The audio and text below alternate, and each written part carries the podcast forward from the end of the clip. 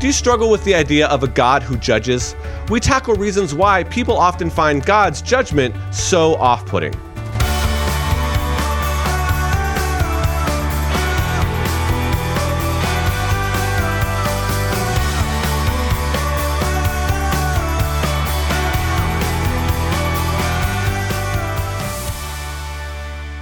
Hello, thinking Christians. Welcome to the Unapologetic Show, where we defend truth without compromise with Dr. Bobby Conway, the one minute apologist. I'm your host, Tim Hall. I want to give a quick reminder we have t shirts. One way that you can help out this ministry and support us is by purchasing one of our t shirts. And you can find those at the bottom of every single one of our YouTube videos. Well, we as Christians often struggle with the idea of God's judgment. Currently at Image Church, we are preaching through the book of Revelation, and it paints a clear picture of God's judgment. The first reason that people might struggle with God's judgment is that we might fail to recognize just how holy God is. Bobby, talk to us about how come when we fail to recognize just how holy God is, that causes us to struggle with God's judgment one of the things that happens to us, Tim, is when we lose sight of God's grandeur, His holiness, His otherness, His perfections. Uh, when we kind of get an earthly vision instead of a heavenly vision, we can lose sight of God's moral transcendence, His holiness, and His absolute sense of moral impeccability. And what that can do then is when we think about God judging, it can cause us to feel or retort or to think that perhaps he's being a bit temperamental, erratic, unjust, overly sensitive.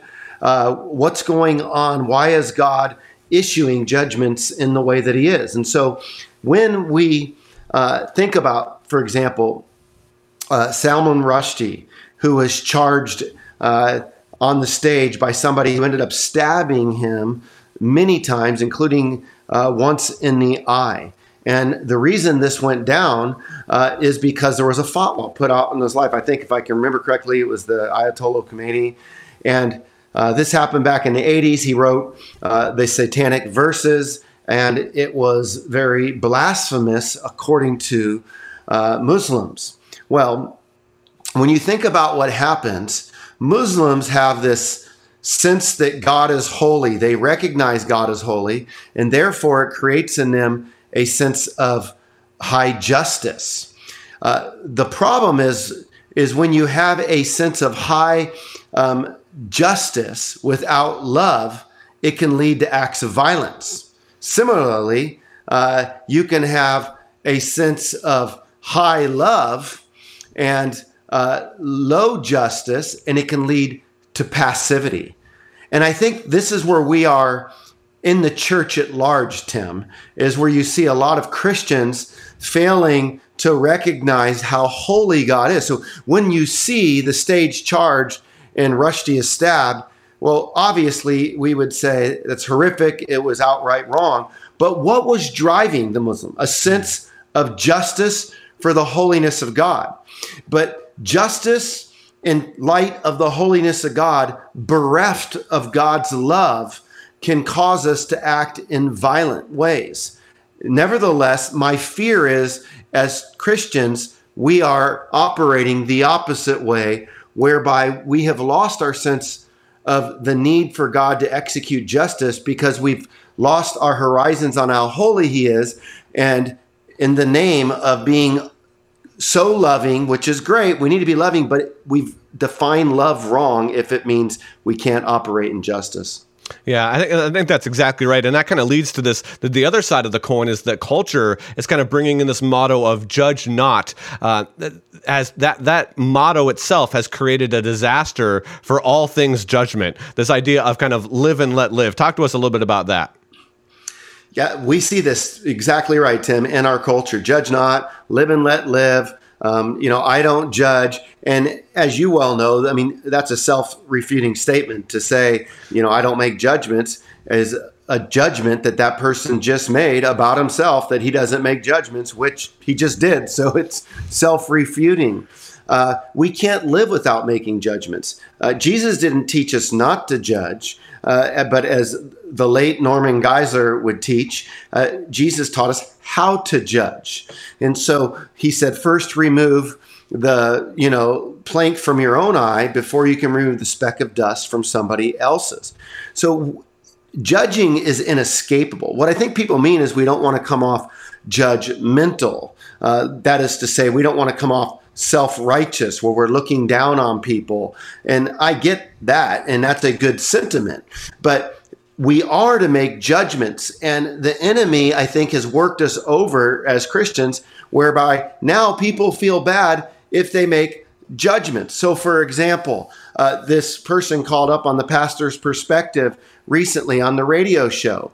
And somebody came into class, clearly a man dressed like a woman, and this girl confessed to feeling uncomfortable and she wanted to be loving. And while I affirm that that's great that you want to be loving, uh, you should feel uncomfortable with that. Like, Tim, if I showed up on this radio show dressed in a dress, uh, that would be uncomfortable. Right. Um, if my wife came home tonight uh, and you know she put a beard on and looked like a man, I would be uncomfortable.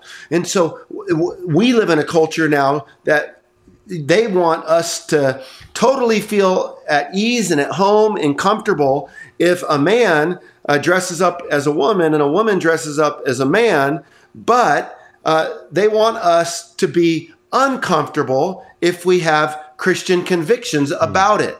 And this is what we have to be careful of is that we don't let the enemy blind us in the name of these types of statements. We have to share our voice, we have to hold fast to our convictions, and we can't lose sight of the fact that God has called us to live in a world whereby I mean look, how are you going to reach someone for Christ if you can't make a judgment that he that he needs Christ?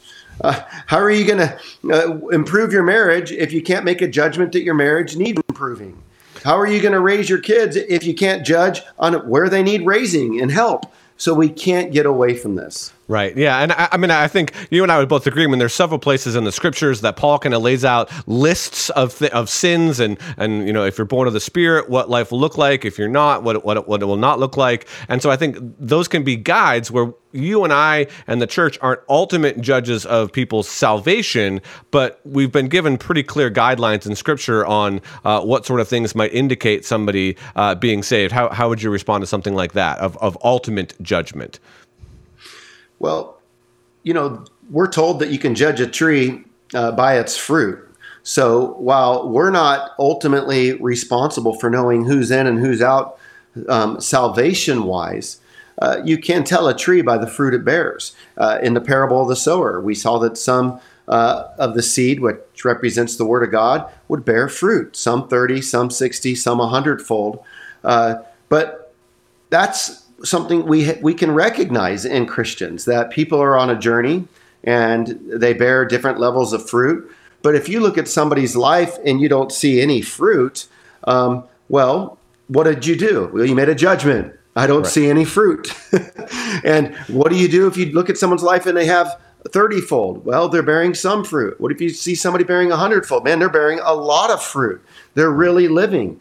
And so we recognize uh, fruit coming out of one another's life, but we have to be careful because then um, you can even have people um, that are wolves dressed in sheep clothing. They can sound like sheep, they can smell like sheep, but they can still be wolves. Uh, and then you can have people that they might look a little bit more wolf like, but they might actually be sheeps. They might just be in the early stages of sanctification. So this requires a lot of discernment, all which means that it requires putting on a hat of proper Christian judgment. Yeah, excellent. So, uh, one of the other reasons, the third reason that people might often struggle with a God who judges is that deep down they worry that he might be overreacting and that they won't get a, a fair trial. How would you respond to somebody thinking that God might be overreacting and treating them unfairly? Well, you know, you look in the passage and you see like when David's trying to get the ark to go back, uh, you know, to to its proper home, and you know these guys, you know, just God wipes out, boom, boom, um, you know, for just reaching out to to grab, um, you know, the tabernacle when it was about to fall, uh, and, and and he struck dead. And you think, wow, what what's up with that? Is God kind of you know being a little bit over the top here? Uh, Ananias and Sapphira, you know, they're untruthful and they they're struck dead. And I would say there are certain moments in the scriptures, um, you know, that we might read and feel like, wow, um, God's not playing around. Um, and uh, even when God's not playing around, though, as in the case of reaching out, there was a proper way to handle the ark, and the ark represented the holiness of God. And we we we had to handle properly God's holiness. We need to have proper reverence for Him, and so that uh, reaching out eh, to to grab it, God was just. It's just there wasn't a lot of room for grace in those moments. In other moments, it appears as if God is sitting on his hands. When you read the book of Habakkuk, Habakkuk's like, How long, O Lord? Like, what's up? Why are all these people, why do the evil seem to prosper right now? And so now this gets a little bit into we can't understand the ways of God. Why is it that in certain moments it seems like there is just an absolute execution of his justice on the spot? At other times, it seems like he's waited too long. Mm. Uh, in any case, we can know that when it doesn't seem like he intervenes on time, well, he will intervene during his time and there will be ultimate justice. And in the moments when he operates immediately, it wasn't because he lacked justice. It's just, it's a picture of what we would all deserve if he chose to execute his justice immediately. So, in a lot of ways, uh, we should all be thankful that we don't see him uh, executing his justice immediately in our lives. So for all of us that complain, man, you know, why doesn't he execute his justice more quickly? Well, do we want that to apply to us? Right. And then when he does execute his justice more quickly, we might say, well, we would like him to wait longer. Well, do we want that to apply to others when he waits longer? And so we don't get our hands around God's justice this side of heaven, Tim. Yeah, no, and I think that that's an excellent point, and that leads uh, to kind of our fourth reason is that this this idea of trusting that our ultimate issues are our failure failure to trust God's overall goodness to judge rightly. So uh, unpack that for us. That's exactly right. I mean, going through Revelations have been a bit of a uh, emotional pounding in the last several chapters. I mean, uh, it's just chapter after chapter. It's like, uh, good morning, uh, and we're going to be talking about judgment again. And well, it's been a week since we've seen each other. We're picking up our series on judgment. Um, more judgment to follow next week.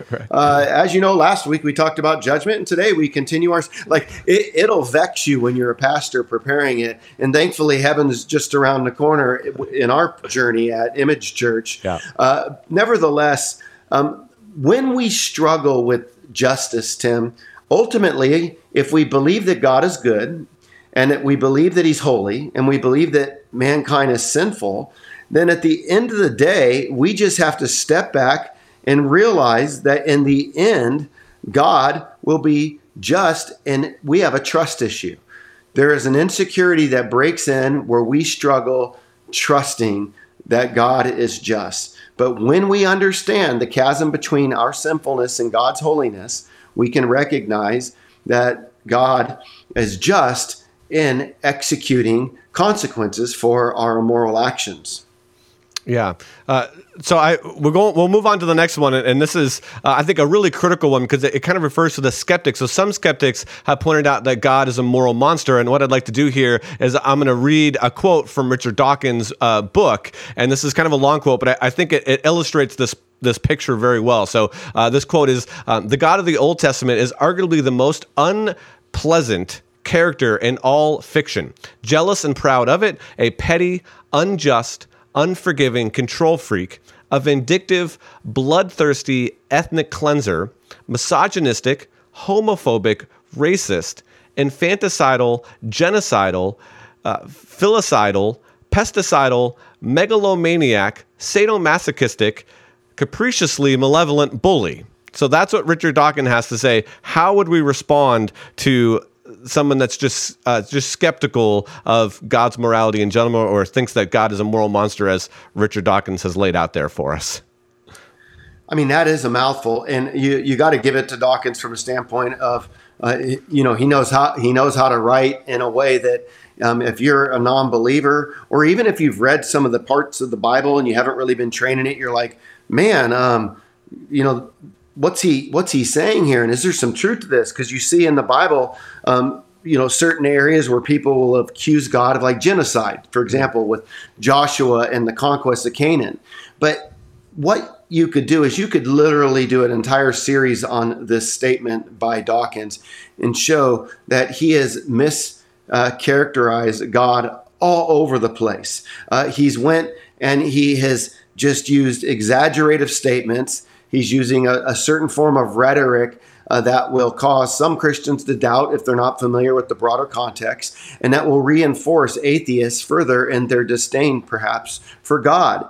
Um, but literally, you could take all these things and say, oh, God's, um, you know, misogynistic or God is genocidal. Well, take the genocidal. Uh, God waited 400 years before Canaan uh, was uh, to be destroyed because he was uh, being patient with them and they had the opportunity to repent. Uh, you know, uh, when saying that God's racist, well, there is no race. Jesus died for all the nations. He just chose a Jewish nation to kind of kickstart this whole process of salvation. And so we need to recognize that we are up against, as Christians, certain rhetoric that's been put out there on social media and books that people read, they digest, and then they go and regurgitate this to their audiences. Uh, but Tim, I wouldn't be interested in believing in a God that's just some homophobic, racist, infanticidal, pestilential, filicidal uh, maniac. Uh, at the same token, uh, we have to stand in the context from which the Bible was written and understand uh, the milieu that God was reaching out to and understand kind of what God's moral law is about instead of just coming up with this rhetoric that can work people up and get them to think that God is a moral monster.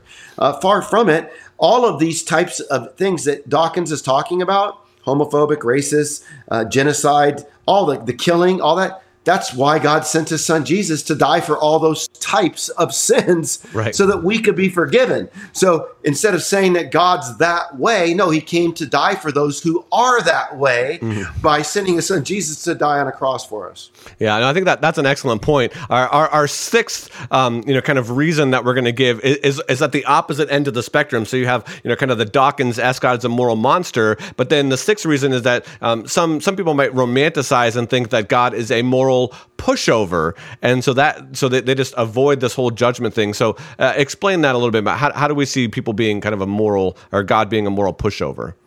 Yeah, I mean, look, this is kind of your progressive Christianity stuff, Tim, where God's a, a glorified Santa Claus. Uh, you know, he's not really a judging God. So, you know what? He doesn't care about your sex life, what you do there. He doesn't care what gender pronouns you go by. Uh, in fact, he really is not all into hell. Uh, there's no hell. Don't really worry yourself on that. Uh, you know, there might be annihilationism if you can't bear the thought of spending eternity uh, with our grandfather God, but there'll certainly be no punishment for for sin.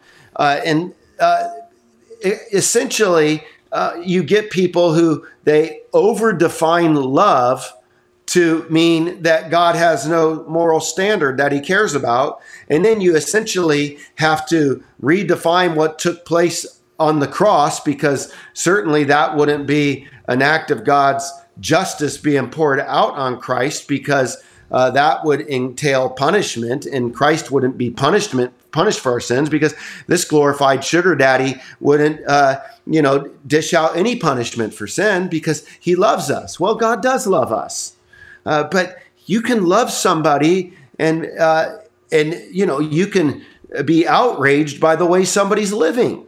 Uh, mm-hmm. We've lost again our sense of holiness and our sense of recognition of justice.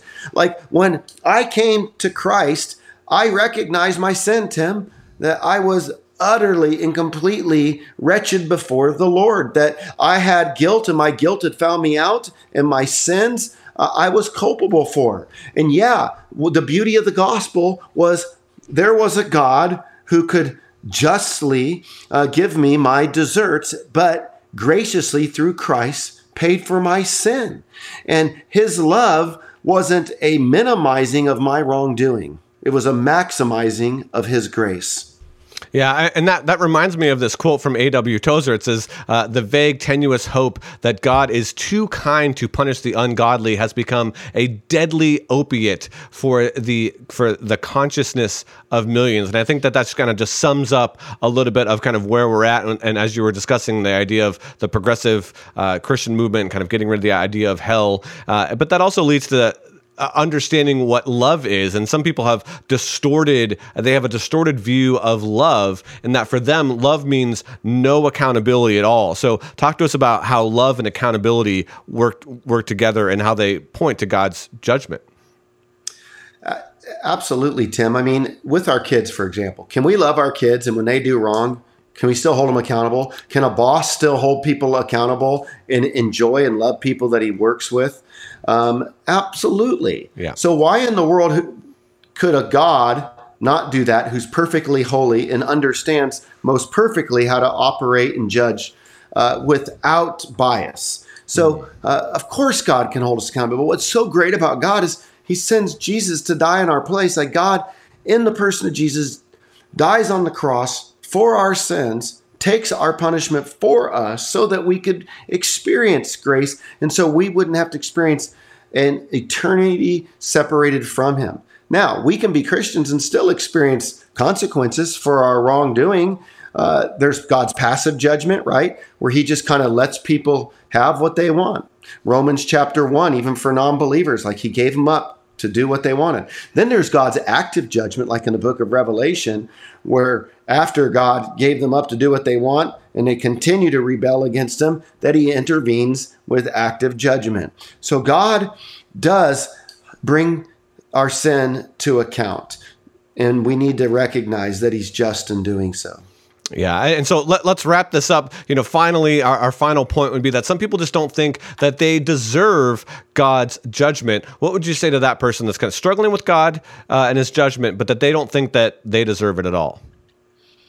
I think Isaiah felt that in chapter six when he had this vision of God.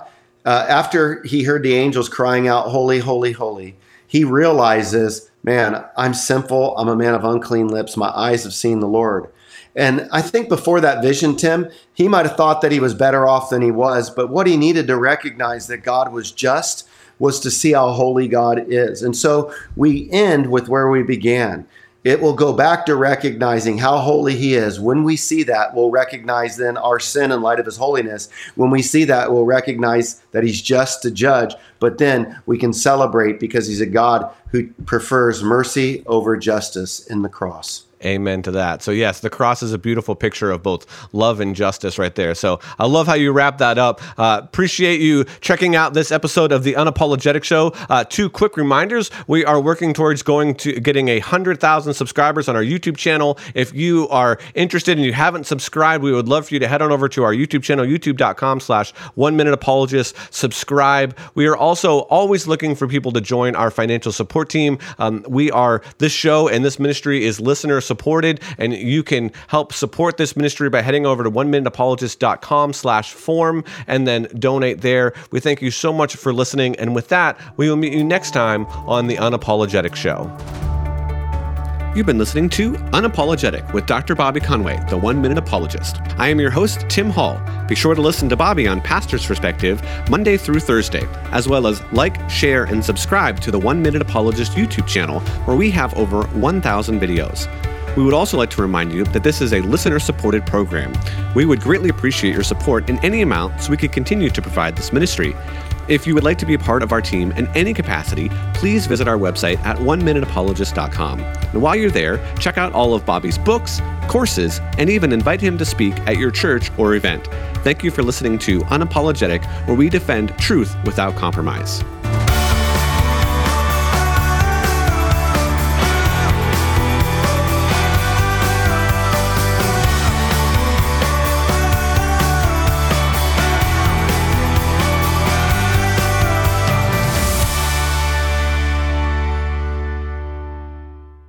This program is sponsored by Calvary Chapel, Costa Mesa.